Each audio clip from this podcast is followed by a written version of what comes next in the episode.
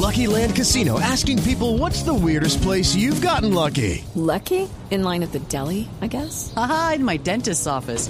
More than once, actually. Do I have to say? Yes, you do. In the car before my kids' PTA meeting. Really? Yes. Excuse me, what's the weirdest place you've gotten lucky? I never win and tell. Well, there you have it. You can get lucky anywhere playing at LuckyLandSlots.com. Play for free right now. Are you feeling lucky? No purchase necessary. Void where prohibited by law. 18 plus. Terms and conditions apply. See website for details. Cusack, secretario asistente del Departamento de Estado para Asuntos del Hemisferio Occidental, junto al embajador de los Estados Unidos ante la OEA, Carlos Trujillo. Cusack se reunirá en Bogotá con la ministra de Relaciones Exteriores de Colombia, Claudia Blum, para discutir varios asuntos bilaterales. Además, atenderá otros encuentros con funcionarios y miembros del TIAR de otros países asistentes. Hay que anotar que los países socios del TIAR evaluarán, entre otros aspectos, medidas para restringir los viajes de líderes chavistas por el continente americano, entre ellas medidas para negar visas a funcionarios del régimen de Nicolás Maduro. Ricardo Espinosa, Blue Radio. Ampliación de estas y otras noticias en bluradio.com y en Twitter en Blue Radio Co. Continúen con Mesa Blue. Son las 8 de la noche. Aquí comienza Mesa Blue con Vanessa de la Torre.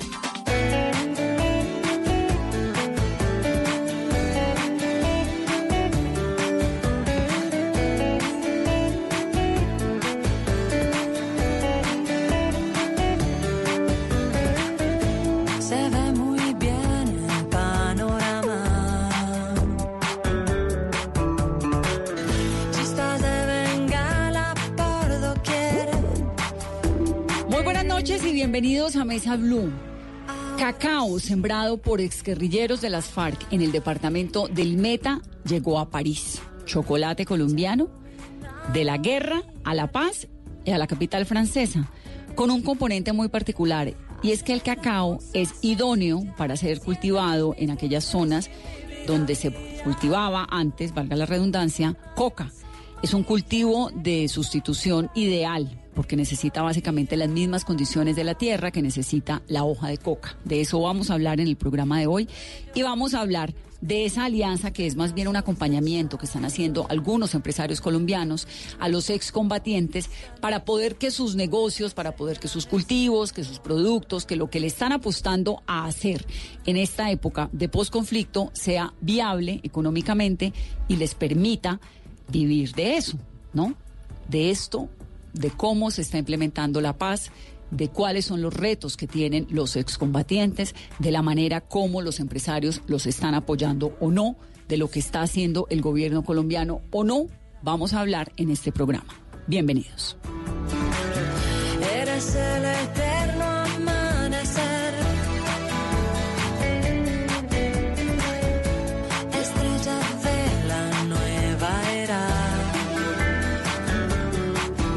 Don Ignacio Córdoba es productor de Las Rosas en Uribe, ¿no? Usted es el líder de la Asociación Cacautera. Mi Además nombre es es. Ignacio Córdoba Becerra, vivo en el municipio de Uribe. Hago esa aclaración porque por ahí se escuchaba la Uribe, no, es Uribe.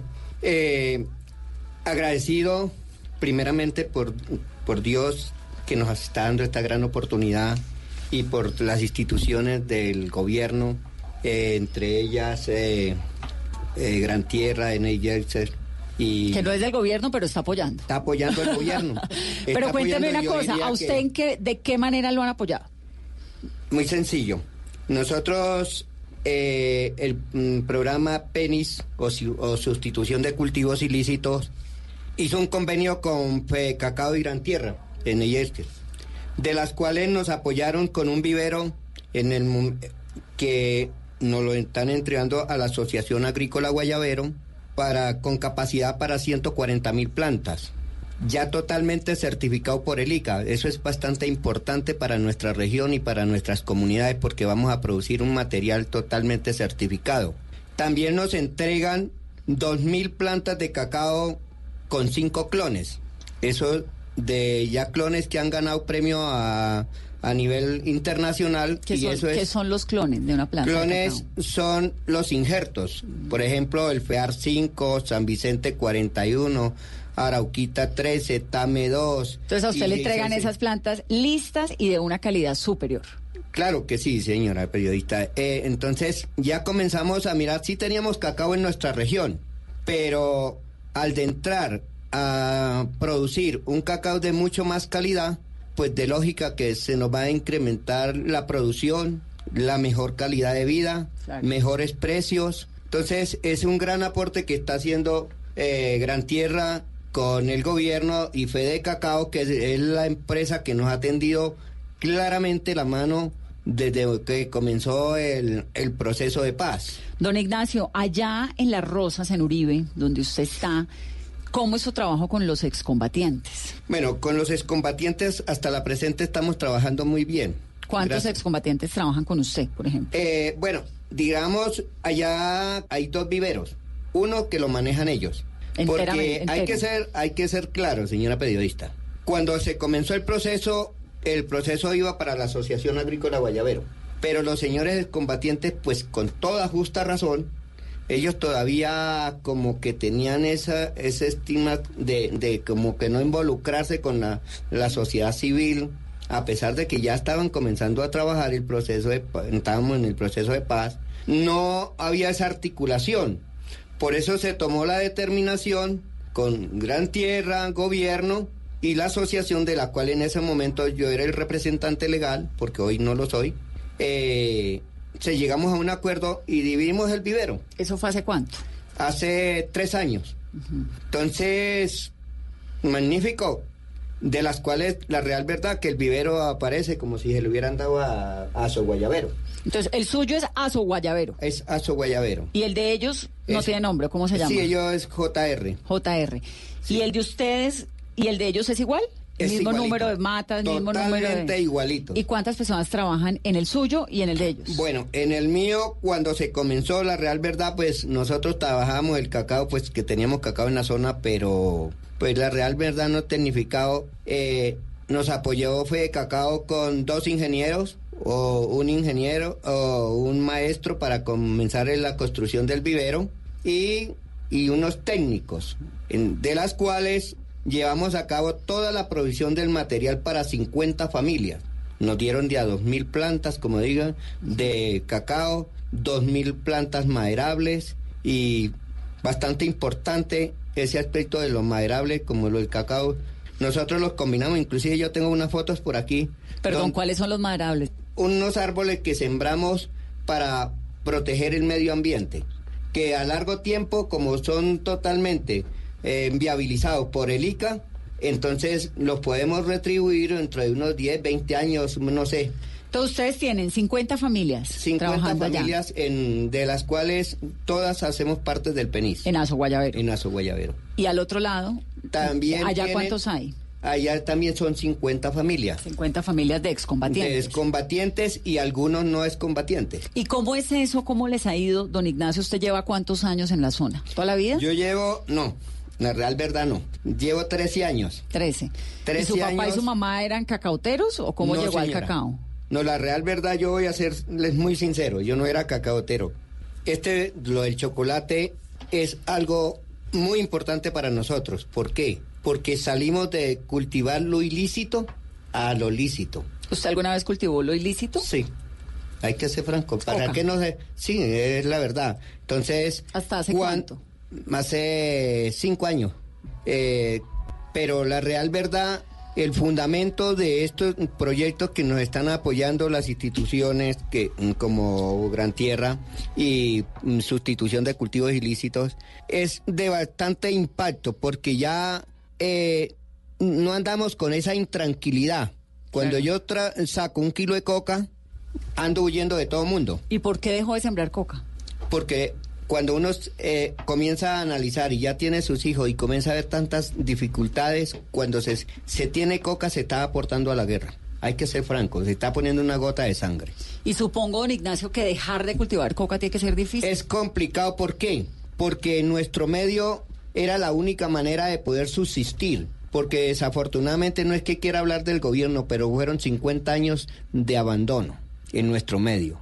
Ahora que ya nos están dando la mano, entonces también nosotros tenemos que poner un grano de arena. Claro. Acabar los cultivos ilícitos sería lo mejor para nuestro país, porque ahí se acaba ese combustible para la guerra. Esa es mi opinión muy particular. Don Ignacio, ¿y esos eh, amigos suyos o compañeros suyos que antes sembraban coca también están sembrando chocolate o se Están quedaron en- sembrando la chocolate.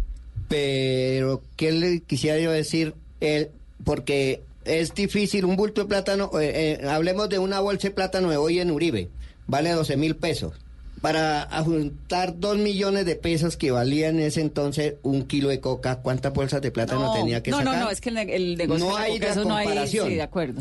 Y otro otro problema, el kilo de coca lo echo yo en este bolsito y me lo llevo, me monto en un caballo, me monto en una moto y me voy. Claro, ese es el problema, ese es Entonces, el problema. los Pero no duerme tranquilo. No, no, y, y lo otro, como digo, anda huyendo. si yo saco un 10 kilos de, de, cacao, está el ejército, está la policía, está la fiscalía, esté quien esté, para mí no me vale nada, porque paso por el medio de ellos y qué, qué temor de qué.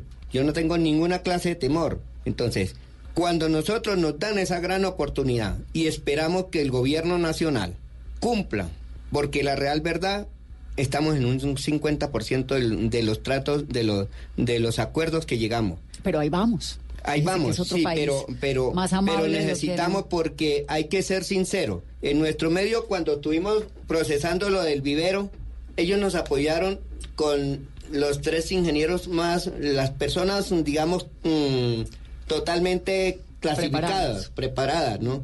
Nosotros pusimos y hemos seguido colocando la obra de mano. No es lo mismo a- darle trabajo a dos o tres trabajadores que darle a 50 que estuvieron en el vivero de los cual yo representé y he venido representando. Son 50 familias que están comiendo. Claro. Entonces, ahí mejora la calidad de vida. ¿Y cómo Entonces- terminó metido en el cacao? entonces, pues usted sabe, señora periodista, que la vida da muchas vueltas. Estando trabajando en, en un ato, pues surgieron algunos inconvenientes de seguridad. Cuando me retiré de allá, entonces logré, pues, comprar un pedazo de tierra cerca de un pueblo es complicado porque vale mucho. Pero sí logré conseguir un pedazo de tierra allá en el municipio de Uribe, de la cual le debo muchísimo al municipio de Uribe.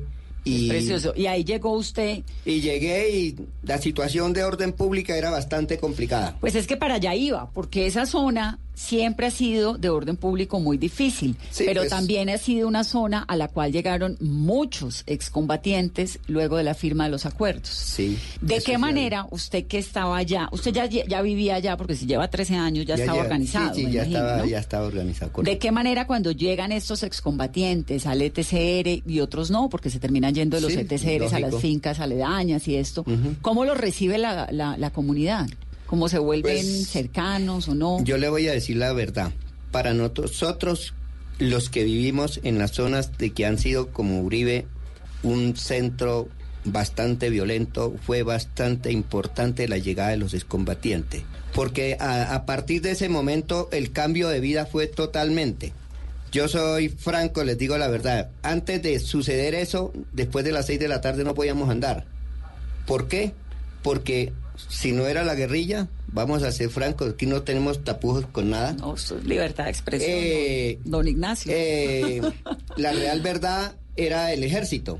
Y pues el ejército es complicado en la oscuridad saber si de pronto era un guerrillero o de pronto era una persona civil. Era complicada la Era seguridad en la zona. complicadísima la situación. ¿Y ha cambiado para bien?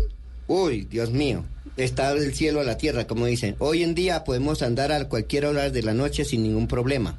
Entonces es maravilloso y yo lo he dicho públicamente. Agradezco a los señores de la FARC que dieron ese paso tan importante para que nuestro país, la mayor parte, aunque algunas, como lo decía usted, señora periodista, hay problemas, pero eso es normal que todo no se va a dar de la noche a la mañana. Eh, cambiara nuestra, nuestra vida. Yo soy sincero, hacía cinco meses había llegado a la zona y una noche cayó una bomba a 120 metros de mi casa y quedamos todos sentados. Eso es muy triste para cualquier ser humano. ¿Eso fue hace cuánto? Hace, digamos, nueve, eh, 11 años. ¿Y usted, su familia es quién? ¿Tiene su Mi señora? sus señora, eh, yo, mi familia es la señora mía, una niña que ya terminó el bachiller y un niño que tiene 13 años y está estudiando en estos momentos. ¿Y qué hace la niña que ya terminó el bachiller? En estos momentos está estudiando para ser guía turística. Ah, bueno, porque además esa zona sí que es linda. Sí, bastante. Tenemos algo que mostrar y ojalá Dios quiera que ustedes eh, nos ayudaran a hacerle esa publicidad a nuestro municipio que tenemos algunas cascadas muy hermosas. Hágaselo usted, aproveche y, y cuéntenos Eh, qué es lo que hay que ir a conocer. La en real verdad, las cortinas, aguas termales y la fauna es bastante importante. Los Por pájaros. eso yo les, les hago una cordial invitación en nombre de la administración, porque hago parte, hasta estos días estoy haciendo parte del Consejo Directivo de Desarrollo Municipal. Como vicepresidente, les extiendo la mano a todo el pueblo colombiano que quiera irnos a visitar. Porque Pero tenemos- usted nos recibe y nos lleva, pues. Claro, no hay ningún problema. Les sirvo de escolta, que no necesitan, pero ya les sirvo de guía. No hay ningún inconveniente. Entonces, El queremos. pueblo que se llama Uribe. Uribe, no es la Uribe, sino Uribe. Uribe. Uribe. Uribe en Meta. Y así como don Ignacio Córdoba, que cultiva cacao en el Meta, está Nicolás Sánchez Jiménez con nosotros. Estuvo Nicolás 12 años en las FARC, ¿no? Hizo parte del séptimo frente de esa organización. Bienvenido, Nicolás, a Mesa Blue. Muchísimas gracias a ustedes por invitarme. 12 años en la guerrilla, está en proceso de reincorporación y ahora está cultivando cacao en el Meta. Sí, nosotros realmente, pues prácticamente estamos asumiendo el compromiso que hicimos, que hacer la dejación de armas y reintegrarnos a la vida civil, eh, haciendo todo lo posible porque realmente esto funcione, poniendo de nuestra parte, porque realmente nosotros eso es lo que estamos haciendo. Hemos tenido poco apoyo, pero de todas maneras hacemos lo posible porque esta, esta paz perdure para siempre. ¿Cuántos excombatientes de las FARC están con usted en el cultivo de cacao? Realmente nosotros somos 127 excombatientes en la cooperativa multiactiva JB. Está ubicada en Uribe Meta, en la vereda La Pista, corregimiento de la Julia. Ahí es donde tenemos aproximadamente unos 10 hectáreas de cacao tenemos establecidas. Y pues es cerca de- de- del, del señor Ignacio Córdoba, que realmente también tenemos, hacemos parte del mismo vivero, que el vivero está dividido en dos, en dos y a través del PENIS nos quedó el vivero para seguir trabajando, entonces eso es lo que estamos haciendo. ¿Y cómo le ha ido trabajando con don Ignacio, con los campesinos? Porque don Ignacio nos estaba contando hace unos momentos, Carolina, que cultivaba coca, ¿no? Y que había pasado del cultivo ilícito al del cacao. Y además él estuvo más de 10 años en las FARC y ahora también cultiva cacao. Pues es una experiencia maravillosa porque realmente, hablando en, en el tema de don Ignacio, pues impresionante porque son campesinos que realmente miran de que sí hay una posibilidad de hacer un cambio en, en- en el país, un cambio social, y decidieron dejar los cultivos de ilícitos por los cultivos lícitos. Entonces, es un cambio fundamental en la vida cotidiana de todos los de todas las comunidades. Ejemplo en Uribe, que es un, un municipio piloto que realmente ha abandonado los cultivos ilícitos y están produciendo ahorita cacao. Entonces es un cambio fundamental. Y pues realmente sí hace falta un poco de más apoyo por parte, bueno, de las organizaciones, del Estado, en que se le cumpla tal y como se hizo el acuerdo con los campesinos que iban a erradicar los cultivos. Pero se ha cumplido, es decir, paso a paso usted ha podido ir avanzando hacia la sustitución, la reincorporación. ¿En qué está fallando? ¿Qué le hace falta, digamos, del- del- del cumplimiento por parte del gobierno?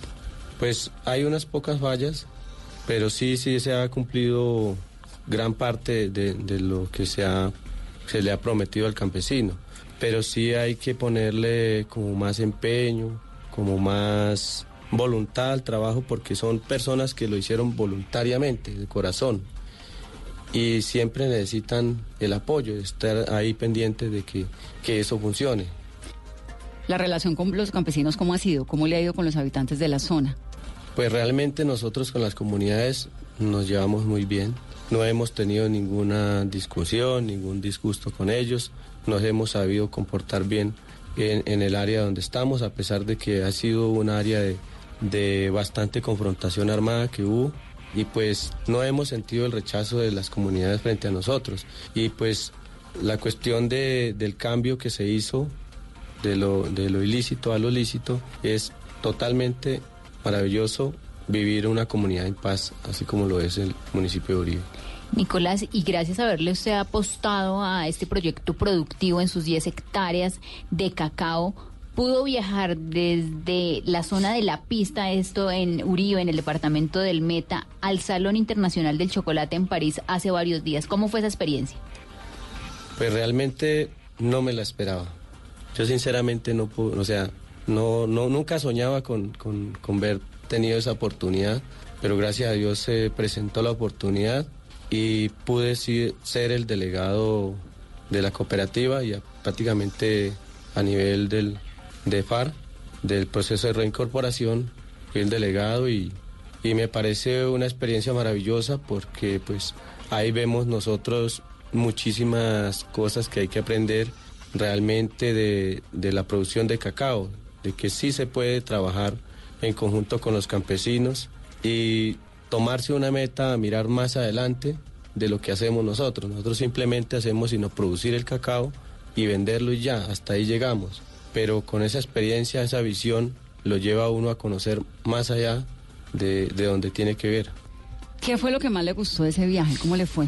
Pues realmente me sorprendió pues, eh, la gente, la gente que ha sentido como, como ese amor por los colombianos en, Francia. Sentimos un apoyo bastante impresionante porque realmente la gente se sentía orgullosa como de ser colombianos, de que tu- estuviéramos participando en el, en el gran evento, de que hubiéramos recibido un premio, galardón, como, como mejor cacaocultores, el país de los mejores cacao, cacaocultores y pues ha sido, esa, esa ha sido la impresión más maravillosa porque quiere decir de que nosotros, tanto como campesinos o como excombatientes, si seguimos trabajando con el cultivo de cacao vamos a tener más oportunidades de, de poder salir adelante. ¿Y le gustó París? ¿No- ¿Se pudo tomar su foto con la Torre Eiffel o no? Sí, sí pude to- tomarme algunas fotos, salimos a pasear, momentos cortos, pero lo hicimos.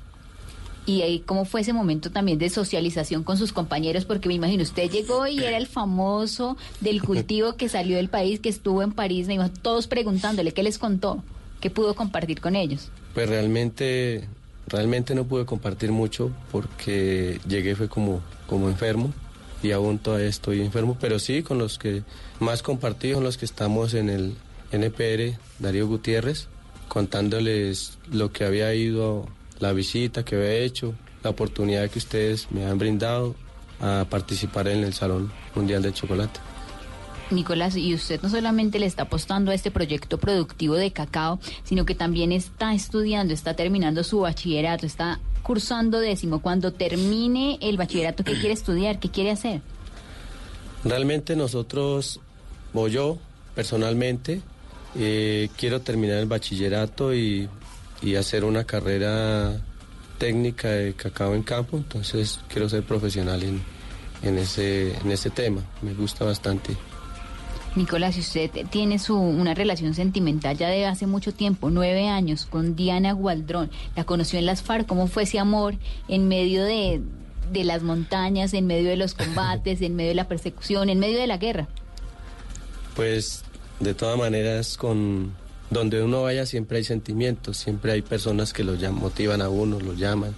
Y pues no, nosotros normalmente tuvimos esa relación, acercamiento, nos conocimos, anduvimos... Se conocieron en las FARC. Sí, anduvimos aproximadamente dos años juntos sin, sin tener la relación que tenemos ahora.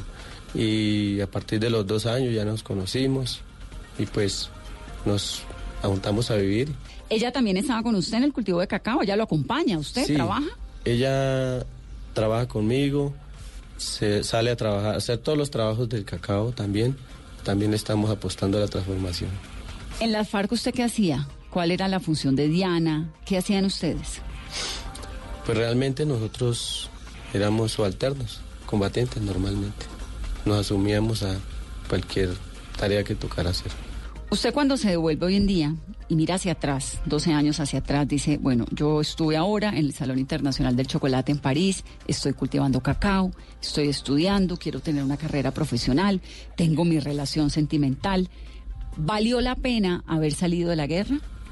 Sí, Yo pienso de que sí, sí vale la pena darnos una oportunidad tanto a nosotros como a, a nuestras familias, a todo el mundo nos damos una oportunidad muy maravillosa. ¿Usted cree que lo hizo en el momento que tocaba o que se demoró mucho?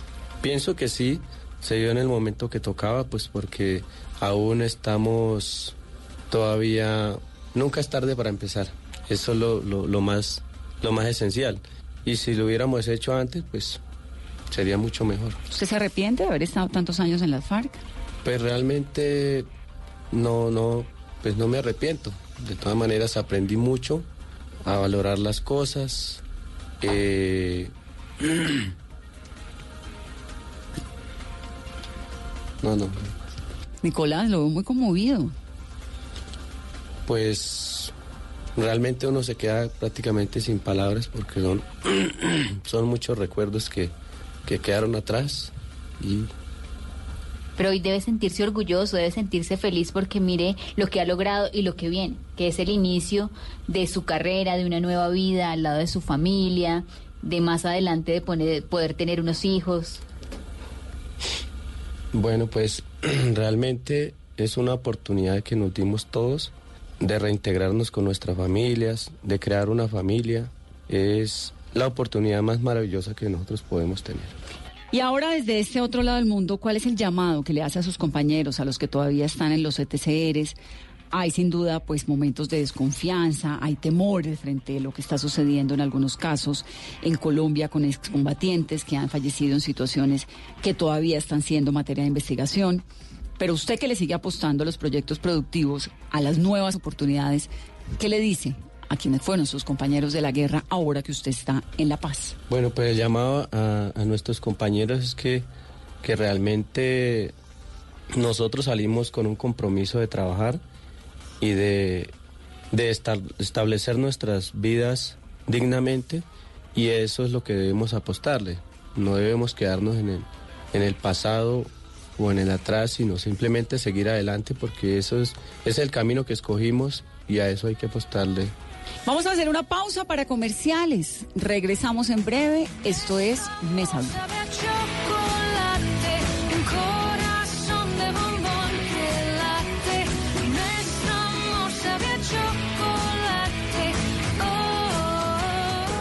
Estás escuchando Blue Radio, un país lleno de positivismo, un país que dice siempre se puede. Banco Popular. Doña Susana, solo tienes que responder la siguiente pregunta para ganar muchos premios. ¿Lista? Sí. ¿Abriste un CDT en el Banco Popular? Sí. ¡Ganaste! Con el ahorro ganador CDT, siempre ganas. Sin rifas ni sorteos. Ahorra y obtén mayor rentabilidad. Más información en www.bancopopular.com.co. Banco Popular. Somos Grupo Aval. Aplica condiciones. Vigilado Superintendencia Financiera de Colombia. Todos tenemos un reto, algo que nos impulsa, eso que nos hace levantar de la cama todos los días, un sueño que nos lleva al límite y nada más importa. No importa el dolor, ni la frustración, no importa el tiempo. Un reto que es a la vez nuestro combustible y nuestra obsesión. Porque nada se consigue de la noche a la mañana. Este es mi reto. ¿Cuál es el tuyo? Pasta Sonia, sabor y energía que te hacen mejor. Trabajamos pensando en usted.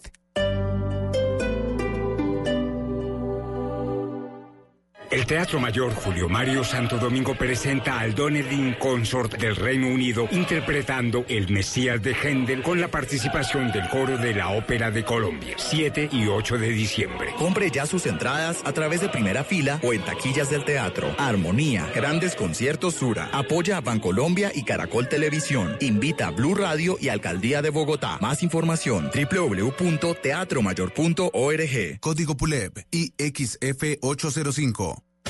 Este sábado en Travesía Blue estaremos recomendando gigantes de luz en el Jardín Botánico de Bogotá. También viajaremos por la República Dominicana. A ritmo de merengue recorreremos la historia, la cultura y las mejores playas de la isla. Franci, la voz popular de América, nos cuenta que Caño Cristales es su lugar favorito en Colombia. Todo esto y mucho más este sábado después de las 3 de la tarde Travesía Blue por Blue Radio, porque los viajes y el turismo también hacen parte de la nueva alternativa. Travesía Blue por Blue Radio y bluradio.com. La nueva alternativa. En el Gimnasio Moderno de Bogotá del 8 al 15 de diciembre, la gran feria en Casa de Santa te invita a vivir la magia de la Navidad y el talento de cientos de diseñadores. Ven con tu familia y vive una experiencia inolvidable. Recuerda, Colegio Gimnasio Moderno de Bogotá del 8 al 15 de diciembre en Casa de Santa. El diseño vive en esta Navidad. Invita a Blue Radio. Este domingo, en Sala de Prensa Blue. Homenaje al periodismo con los ganadores del premio Simón Bolívar, lo que ha pasado en el país en las jornadas de paro nacional y protestas y la visión del país que queremos. Sala de Prensa Blue, este domingo desde las 10 de la mañana. Presenta Juan Roberto Vargas por Blue Radio y bluradio.com. La nueva alternativa. Uy, no, yo sí dejé de darle carne a mi hijo. Es que es malísima. Y a todo el que puedo le digo, ¿para qué comer eso si no se necesita? Bueno, pues si lo dice la doctora. Pues doctora no, pero sí abogada. Ahora todos parecen expertos, pero miles de médicos, nutricionistas y la evidencia científica en el mundo siguen considerando que la carne de res es el alimento más eficaz para darle al cuerpo la proteína, el hierro y las vitaminas del complejo B que necesita para funcionar. Por eso, créale a los que saben, créale a la carne. Una campaña de Fedegan y Fondo Nacional del Ganado. Este sábado en el radar, una mirada panorámica sobre el paro y la movilización social que ya completa una semana en el país. También hablaremos de la final del fútbol colombiano y del inicio de las celebraciones de Navidad. El radar, este sábado a la una de la tarde con Ricardo Ospina en Blue Radio y bluradio.com. La nueva alternativa. En el Gimnasio Moderno de Bogotá del 8 al 15 de diciembre, la gran feria en Casa de Santa te invita a vivir la magia de la Navidad y el talento de cientos de diseñadores. Ven con tu familia y vive una experiencia inolvidable. Recuerda, Colegio Gimnasio Moderno de Bogotá del 8 al 15 de diciembre en Casa de Santa. El diseño vive en esta Navidad. Invita a Blue Radio.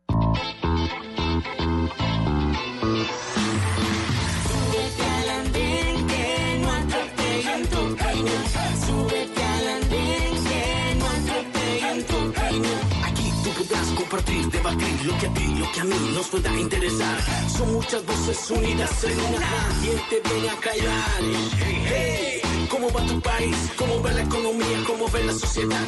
Hey, ¿qué tú puedes decir? Si te quedas te preguntas solo ven, ven, ven, ven. Carro.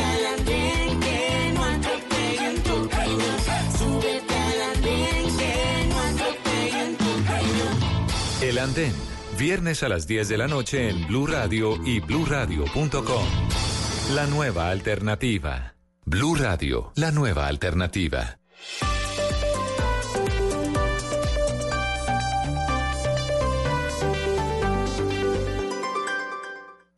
Estás escuchando Blue Radio, un país lleno de positivismo, un país que dice siempre se puede. Banco Popular. En el mundo de antes escuchabas. Amor, ¿y si nos vamos para San Andrés? Y tenías meses de planeación. Hoy escuchamos. Solo por hoy, 60% de descuento para viajar a San Andrés. Y eso no te da mucho tiempo. En un mundo que va así de rápido, necesitas una tarjeta de crédito express. Solicita la tuya y te la entregamos fácil, rápido, sin papeles y lista para usar. Para que las ofertas de viaje no se vayan volando. Banco Popular. Somos Grupo Aval, vigilado Superintendencia Financiera de Colombia. Todos tenemos un reto, algo que nos impulsa, eso que nos hace levantar de la cama todos los días, un sueño que nos lleva al límite y nada más importa. No importa el dolor, ni la frustración, no importa el tiempo. Un reto que es a la vez nuestro combustible y nuestra obsesión. Porque nada se consigue de la noche a la mañana. Este es mi reto. ¿Cuál es el tuyo? Pasta Sonia, sabor y energía que te hacen mejor. Trabajamos pensando en usted. Continuamos en Mesa Blue. Estamos hablando de cacao colombiano, de la guerra a la paz y a la capital francesa. Manuel Buitrago es el presidente de Gran Tierra Energy. Manuel, bienvenido a Mesa Blue. Mesa, gracias por tenernos. Bueno, Manuel, ¿qué es exactamente lo que hace Gran Tierra Energy? Cuéntele usted a los oyentes. Gran Tierra Energy es una empresa de petróleo y gas, con su oficina principal en Canadá, pero presente en Colombia hace 13 años. Estamos presentes en el Putumayo, estamos presentes en el Valle del Magdalena Medio y recientemente en el Meta también. Y ustedes, desde la Oficina de Petróleo y Gas, que es una empresa, digamos, uno, uno cuando piensa en esto, piensa en unas multinacionales de unas dimensiones tremendas. Cuando le dicen a uno Gran Tierra Energy, pues se imagina petroleros, ¿no?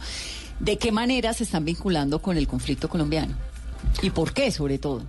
Nosotros, como tenemos presencia en territorio hace tanto tiempo, lo principal es desarrollar nuestras operaciones de manera sostenible y siempre de la mano de la comunidad, que se ve beneficiada del derrama de beneficios que genera la industria de petróleo.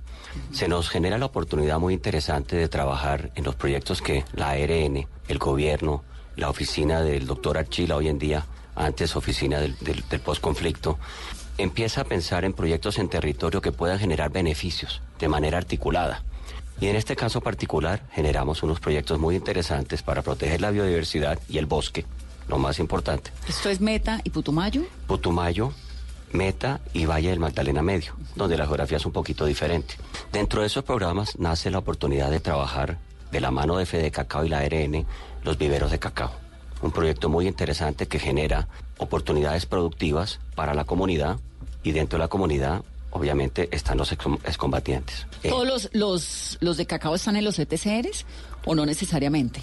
Bueno, en Colombia, hay. En, en, Colombia hay muchísimos proyectos de cacao, los nuestros. No, no, los de ustedes. Los nuestros están, tenemos cuatro proyectos de cacao interesantes de viveros, dos están en ETCRs, uno en Putumayo, otro en Uribe Meta, y los otros no están en ETCRs. Pero también adicionalmente tenemos un, un proyecto de un corredor muy interesante con la Embajada del Canadá y con Socodevi, que enseña a las comunidades a trabajar de manera como asociativa. Entonces, en realidad tenemos un sinnúmero de proyectos que buscamos beneficien a la comunidad en total porque vemos una sola comunidad, ya sea excombatientes, ancestrales o comunidad. Lo miramos como una sola comunidad que se debe de, beneficiar del derrame económico de los proyectos de petróleo. ¿Ustedes están impactando a una población de cuántas personas? ¿Tienen eso? Eh, claro, el año pasado en Colombia generamos casi 5.000 oportunidades laborales. De eso podemos decir que el Putumayo tuvo cerca de 3.000 y el Valle del Magdalena Medio cerca de 2.000. De los viveros de cacao hablamos que en el Putumayo se vieron beneficiadas unas 50 familias y en Uribe Meta otras 50 familias. Manuel, de esa población que me, que me estás contando que impactan directamente desde Gran Tierra Energy en el, en el trabajo, ¿tienen discriminado el porcentaje de desmovilizados de reinsertados o de personas que fueron parte del conflicto colombiano que estén vinculados a ustedes?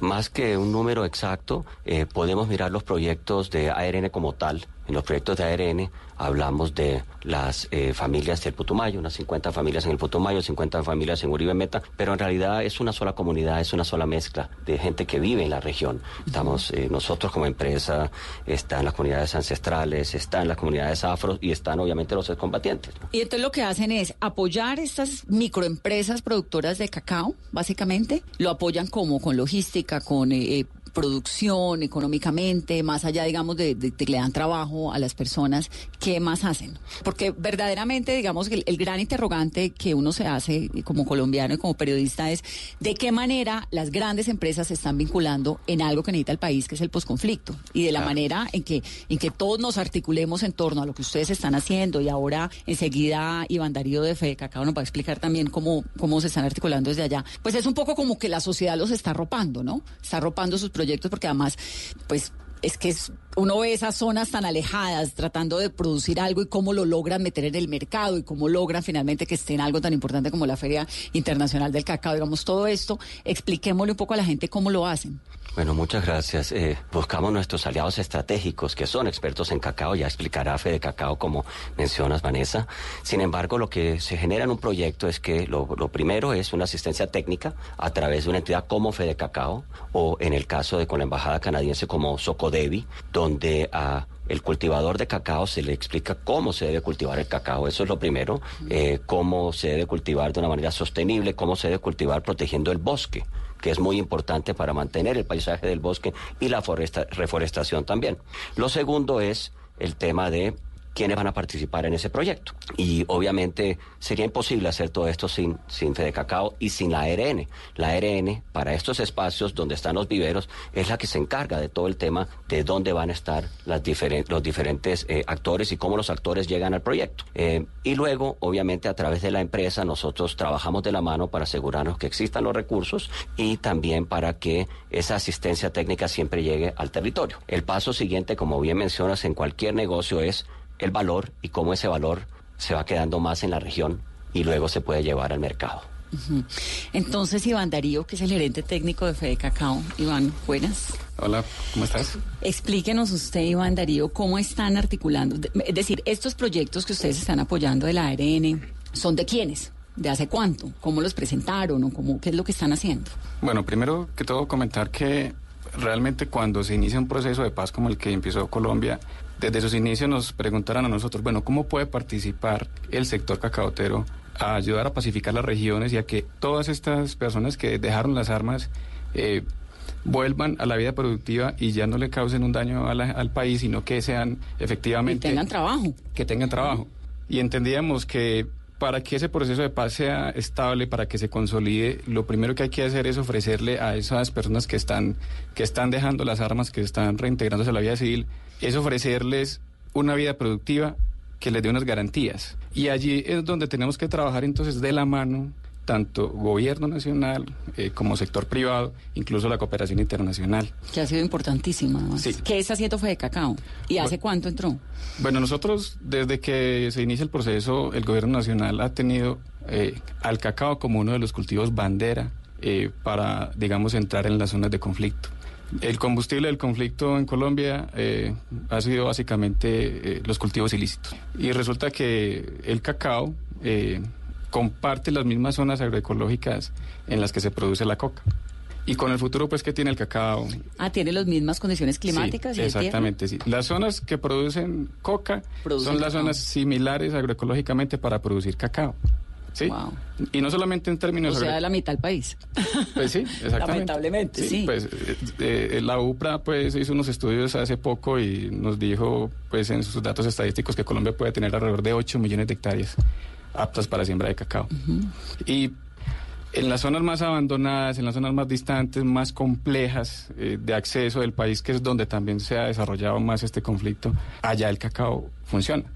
Y es que, de hecho, incluso desde el tema del de mercado es mucho más fácil para un productor y la relación beneficio-costo es mucho mejor. Sacar un bulto de cacao de una zona distante que sacar un bulto de, de plátano o de, otro cultivo, porque el- ¿Por el- qué? por, por el valor de venta de ese costal, de ese bulto que, que trae. Un, un bulto de, de plata nos puede costar 15, 20 mil pesos, ¿sí?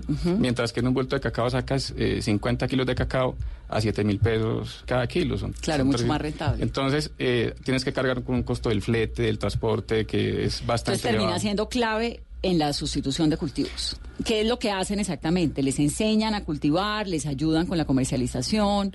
¿Con qué? Sí, bueno, nosotros en la federación apoyamos al productor desde la selección del terreno, del cultivo, donde piensa sembrar el cacao, hasta la producción y en la comercialización también hacemos un apoyo, ¿sí? Y no solamente en eso, sino que le enseñamos a los productores todo el manejo de la plantación. Y por ejemplo, en este caso, que en este proyecto que se tiene con Gran Tierra, los viveros eh, inicialmente pues los empieza a manejar la federación, aportando pues ese conocimiento técnico, el direccionamiento de, de cómo se debe hacer todo el proceso, el montaje del vivero, los cuidados.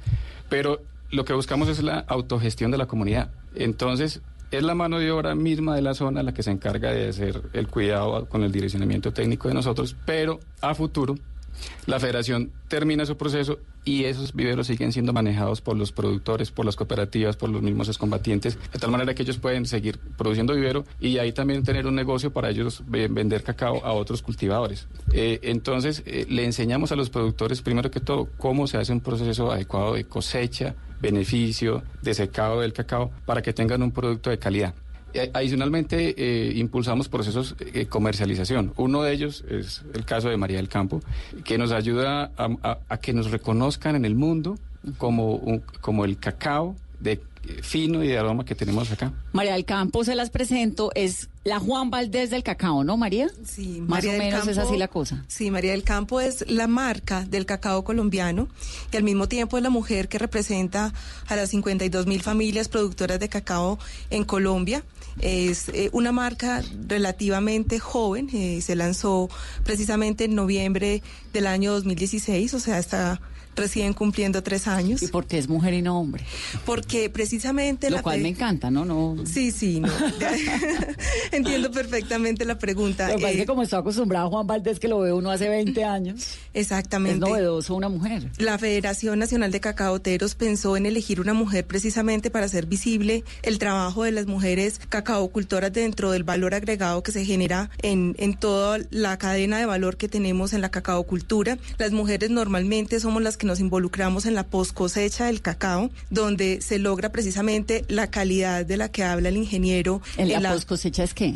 Resulta que nosotros nuestras mazorcas de cacao, que es el fruto del árbol, tenemos que hacerle un proceso que es cosecharlas con tijeras. Luego la mazorca se abre. Dentro hay unas almendras que vienen cubiertas por un mucílago que para que los oyentes se puedan hacer una idea es como cuando uno abre una guama o una guanábana que la fruta está cubierta. Ese mucílago para nosotros tiene todo el valor eh, porque en ese mucílago está mucho del sabor y del aroma que se le debe transferir a la almendra durante el proceso de fermentación. Esas almendras nosotros eh, las retiramos de la mazorca, las llevamos a unos cajones de madera. ¿Y ese es un trabajo de mujeres sobre todo? Sí, Como sobre el del café, que son casi todas recolectoras, ¿no? Muchas. Sí, efectivamente, en esa labor la mujer cumple papel- un papel fundamental y, y como lo decía ahorita María del Campo, la federación quiso resaltar el trabajo de la mujer porque ha sido siempre dejado atrás, poco reconocido y queremos que, que a Colombia lo conozcan en el exterior precisamente a través de una marca de, un- de mujer, Claro. ¿sí?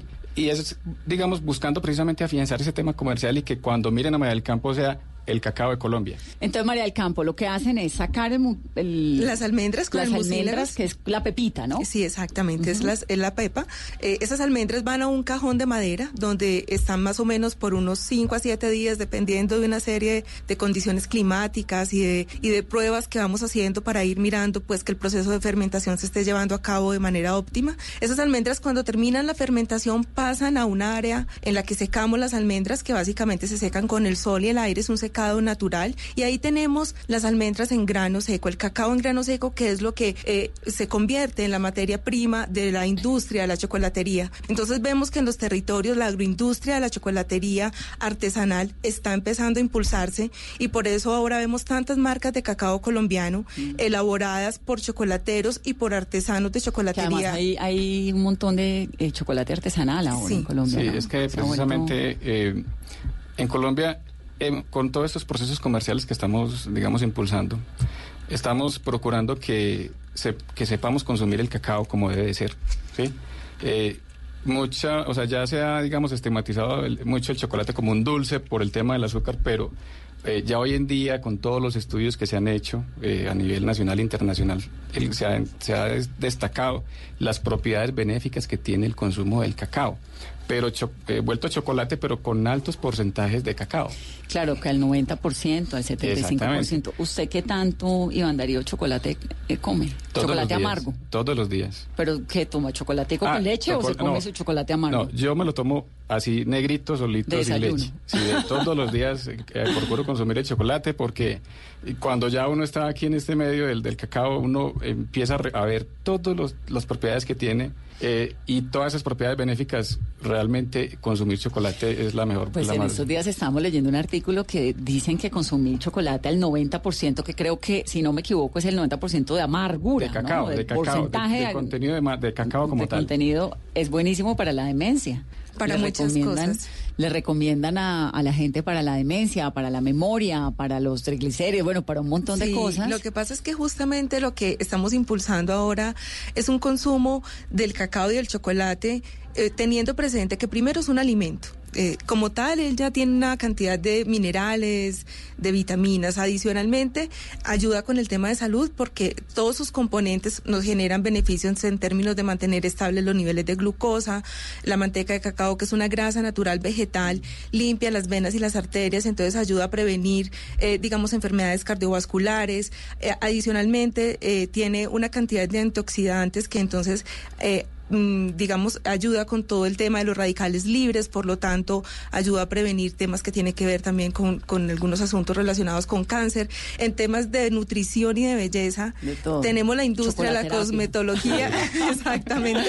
Tenemos todo el tema de la cosmetología, donde la manteca de cacao aporta, mm, pues digamos, una, una gran cantidad de, de elementos, especialmente en temas de hidratación de la piel. Entonces, lo que estamos llevando es a que efectivamente podamos aprender a consumir y como colombianos cada vez consumamos más chocolate, porque efectivamente la pregunta que le hizo al ingeniero Iván es muy válida. O sea, los colombianos eh, consumimos chocolate en taza, pero consumimos poco chocolate en barras. Entonces, cuando vemos... Sí, pero chocolatina, ¿no? Sí, pero- chocolatico pero dulce una- de los una- niños. Una cosa es- que tenemos que buscar en el, en el consumo del cacao, del chocolate, es que sea negro sí.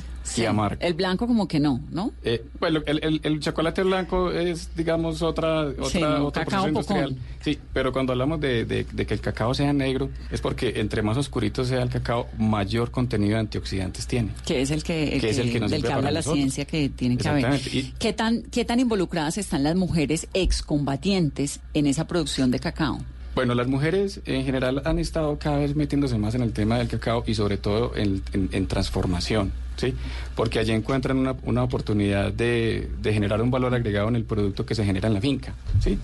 Eh, y hay muchas iniciativas de transformación en varias partes del país, ¿sí? De- lideradas por mujeres, eh, buscando producir o ofrecer un producto de cacao, o sea, principalmente chocolates y chocolates de mesas, porque para producir chocolatinas se necesita, digamos, una, un Mucho más equipamiento mucho más industrial, pero sí en todo lo que es la transformación, eh, lo que son las bolitas de chocolate que conocemos como las chuculas, que desde las abuelitas pues era el método tradicional que se consumía. Ahí es donde están entrando sobre todo las mujeres a participar en esos procesos.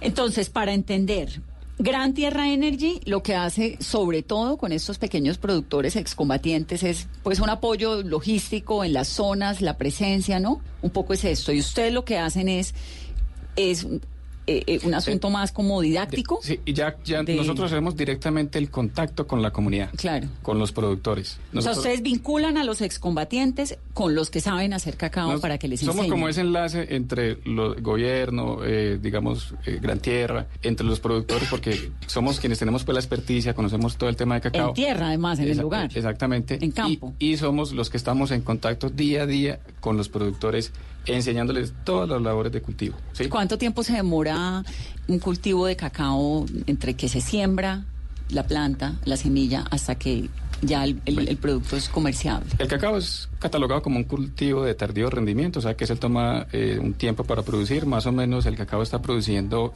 sus primeras mazorquitas alrededor de los dos años y medio. Pero él va aumentando gradualmente su producción y entre el quinto y sexto año llega al máximo de productividad. Y mientras tanto, ¿qué hacen los que lo cultivan? Bueno, esa es la parte, digamos, interesante del tema porque el, el cultivo del cacao, eh, en el proceso de establecimiento hacemos una sucesión de, digamos, de especies, porque el cacao no se siembra solo, el cacao tiene otras plantas que lo acompañan en su, en su etapa de, de- de crecimiento, de desarrollo, mientras inicia producción. ¿Para qué? Buscamos... ¿Como fertilizantes y No, eso? otras plantas, como por ejemplo eh, cultivos semestrales, eh, como maíz, o cultivos, digamos, semipermanentes, como el plátano. Entonces, eso, cuando el productor siembra, de hecho, al inicio, esos, esas plantas van creciendo y conforme van creciendo, al tiempo ya llega el cacao y esas plantas le dan sombra al cacao. eh, mientras él sí, exactamente, lo cubren porque el, el- el cacao necesita en sus primeros tiempos, en sus primeros meses, sombra. ¿Sí? Entonces, esos cultivos eh, transitorios o semipermanentes como el plátano eh, le proveen sombra al cacao y se vuelven otra fuente de ingreso para los productores mientras, Mientras el cacao produce. produce. Claro. Y, y posteriormente también, o digamos que en ese proceso de siembra, también eh, se establecen plantas eh, maderables de sombrío permanente que llamamos, que ya son un estrato más alto. Y al final, digamos, de- digamos, del proceso de establecimiento, lo que queda es el cacao y esas plantas maderables. Claro, ya entendí. Entonces, mientras está el cacao, que se demora un rato, los productores viven de los otros productos Exactamente, que se exacto, están así es. teniendo. Me quedé con la, la inquietud del, del consumo de cacao, porque uno sigo, pues en muchos lugares en Colombia se toma chocolate, pero ese chocolate entonces no es el chocolate que el que nos va a quitar la demencia. Pero va- vamos en el camino. o sea, mejor eso que nada. Sí, eh, La idea, la idea es que... eh, O sea, el chocolate que Sí. batimos. La idea es que yo, como la invitación es que miremos las etiquetas, ¿sí? Eh, porque en la etiqueta debe, debe decir o debería decir el porcentaje de cacao que tiene cada producto que nos consumimos, ¿sí? Entonces, buscar etiquetas que hablemos de porcentajes por lo menos del 50 hacia arriba de cacao, que hay unos que están del 40, pero digamos que... El, del- el- el- el chocolate normal del desayuno, el que uno prepara con leche, canela, clavos, ¿eso tiene cuánto En- porcentaje? entre más aditivos tenga, pues obviamente vas a mermar el, el contenido de cacao, ¿sí? Adicionalmente eso le agregan a veces otros tipos de, eh, de grasas diferentes a las del cacao. Por eso buscamos en la medida de lo posible eh, que sea el cacao lo más natural, ¿sí? Y el cacao que están produciendo don Ignacio y Camila es un cacao que, digamos, explíqueme un, po- un- un poco lo de la producción. Es- Ustedes cogen ese cacao que, no- por lo que nos cuenta don Ignacio, pues es de una calidad altísima porque está clonado, ¿no? Sí, clonado, clon- Ese- totalmente. ese fue el término y que usted quisiera agregarle algo. Hay algo mucho más importante, que nosotros estamos en el guion eh, amazónico y estamos rodeados de cuatro parques en nuestro municipio, que es el Picacho, el Sumapaz, el Quinigua es y el la paraíso. Macarena. Entonces, nosotros estamos aquí al medio. Entonces, tenemos la real verdad, un privilegio tan importante que ojalá Dios quisiera que no se nos terminara nunca, porque es bastante importante, de la cual vivimos enamorados y estamos dispuestos a cuidarlo hasta el último. Y es una tierra preciosa. Ese cacao que ellos producen, que es de una calidad alta, por lo que le entiendo, lo mezclan con otros productos y entonces termina reduciendo el porcentaje del cacao. Bueno, eh, ¿Eso es lo que ocurre? eh, pero no necesariamente el de ellos, o sea, digamos que... No, sí. digamos, hablo del de ellos porque están aquí, pero digamos, la, una muy buena mata de cacao no necesariamente termina siendo la barra eh, Fina. fina del cacao, que sí es lo que pasa con el café, ¿no? Porque el café, el grano café determina qué tan bueno es el café. Eh, Exactamente, eso depende, digamos, del transformador, del tipo de producto que el transformador esté ofreciendo en el mercado. Si el transformador le está interesado en ofrecer un producto, digamos, de alta calidad, pues va, digamos, a involucrar más contenido de cacao en su chocolate. Si es un transformador, digamos, que busca de pronto un mercado más básico, no tan especializado, de lo tradicional, pues, común y corriente, pues lo que hace es hacer unas mezclas, se le, se le, se le reduce el porcentaje de cacao. ¿Sí? Claro. Entonces, eh, todo va dependiendo del comprador del cacao que y el Se le reduce la pureza, pues por así decirlo. sí. ¿Es costoso el cacao entre más, el porcentaje más alto del cacao Sí, tenga? un chocolate o una chocolatina, entre más porcentaje de cacao sea, Más costoso. el- es más costosa, pero tú estás pagando por calidad y por un producto que, digamos que no solamente te da la sensación de satisfacer, satisfacer pues, un, digamos, el consumo de consumir un chocolate, sino que te está alimentando, eh, porque te nutre, te nutre realmente con los, los, los minerales y los antioxidantes que tiene, sino que también estás cuidando tu salud, porque el consumir cacao tiene miles de propiedades benéficas, entre ellas ayuda a contribuir con la salud cardiovascular. Sí, ya nos contó María del Campo que hay que consumir cacao un montón. ¿Qué tan importante es Colombia en el comercio internacional de cacao? ¿Y qué tan importante es el cacao para el, PIB de Colombia? Bueno, eh, Colombia tiene un mercado que estamos abriendo en el mundo, ¿sí? Eh, hace unos 10 años, eh, 15 años, cada vez teníamos menos, o sea, no teníamos suficiente cacao para exportar y no nos conocían en el mundo. Hoy en día, dentro de los procesos de comercialización que estamos haciendo con la federación, estamos participando en eventos internacionales, dándole a conocer el mundo, mire, aquí está Colombia y produce un cacao de calidad. Ese es el primer paso que estamos dando nosotros. Y eso es nuevo. Eh, eso lo estamos haciendo hace, hace poco, ¿sí? Llevamos, digamos, participando en eventos nacionales, internacionales, diciéndole al mundo, mire, Colombia produce cacao y es un cacao fino catalogado por la Organización Internacional del Cacao, como cacao fino de aroma, No, de la mejor tiene el calidad. componente de lo que contaste al comienzo del programa y es que se produce como cultivo eh, sustituto es ideal. Sí, y hoy en día estamos eh, promoviendo o procurando, eh, estamos tomando una iniciativa eh, a nivel internacional, apoyado pues con las Naciones Unidas, de crear una marca que se llame Cultivo de Paz o Cultivo para la Paz, que sea un sello que lleven todos estos cacaos que producen estos productores como el que tenemos acá, para que quien compre una chocolatina o un cacao eh, elaborado con el o una, sí, una chocolatina elaborado con un cacao que venga de, de, de casos como el de Don Ignacio, de Camila, la gente sepa que compró ese chocolate con un cacao que ayuda a pacificar una región. Claro, como ya está ocurriendo con el café, con la ropa, con otros productos. ¿Y por qué no lo han hecho? ¿Qué necesitan? No, estamos haciendo eso, estamos eh, tomando esas iniciativas.